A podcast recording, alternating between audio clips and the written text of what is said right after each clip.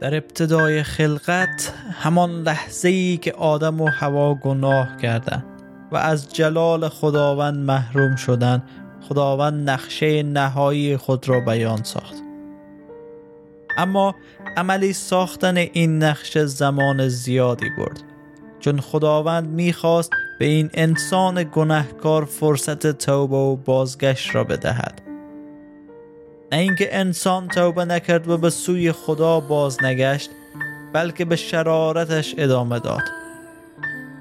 خدا هنوز هم نقشه احیای آفرینش را در سر داشت، احیای دوباره که تنها در قربانی کامل فرزند یگانه به کمال می رسید. چون شرارت انسان بر علیه قدوسیت و عدالت خدا بود.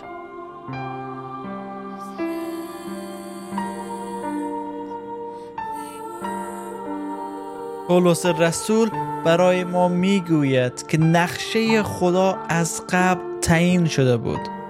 هنگامی که ما هنوز ناتوان بودیم، مسیح در زمان مناسب به خاطر بیدینان جان داد.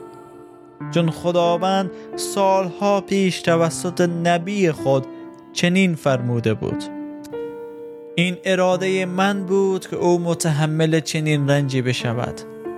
او برای آوردن بخشش و آمرزش قربانی شد. به این دلیل زندگی او طولانی خواهد بود. در جای جای کتاب مقدس ما پیشگویی هایی را داریم از رنج و مرگ تنها نجات دهنده خداوند، که قرار بود برای بیدینان جان دهد. حتی خود او نیز 3 مرتبه به این رنج و درد و مرگ خود اشاره کرد.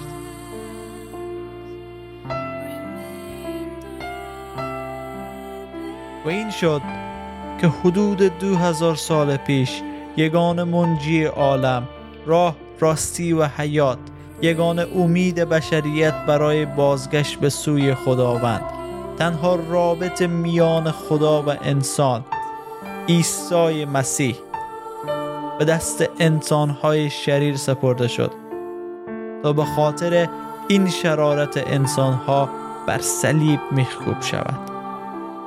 صلیب بی‌رحمانه ترین، درد آورترین و سختترین نوع اعدام در آن زمان بود.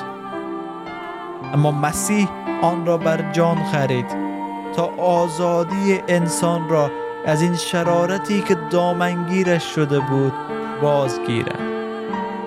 عیسی مسیح مصلوب شد و که به دیگران جان میداد و همه چیز از او نشأت گرفته بود و جان گرفته بود، حالا بر روی صلیب بی جان مانده بود.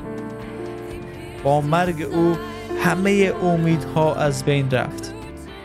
عیسی در روز جمعه مطابق به خواست و اراده خداوند بر روی صلیب به خاطر رهایی و آزادی انسان‌هایی که به او ایمان دارند جان داد تا آنها را برای خداوند باز خرید کند.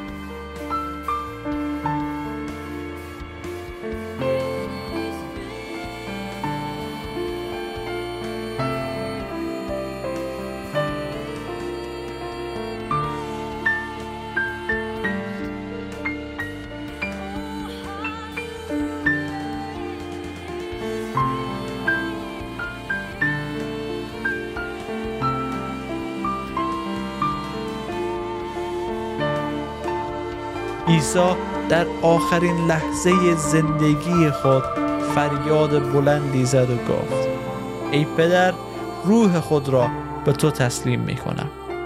این را گفت و جان داد.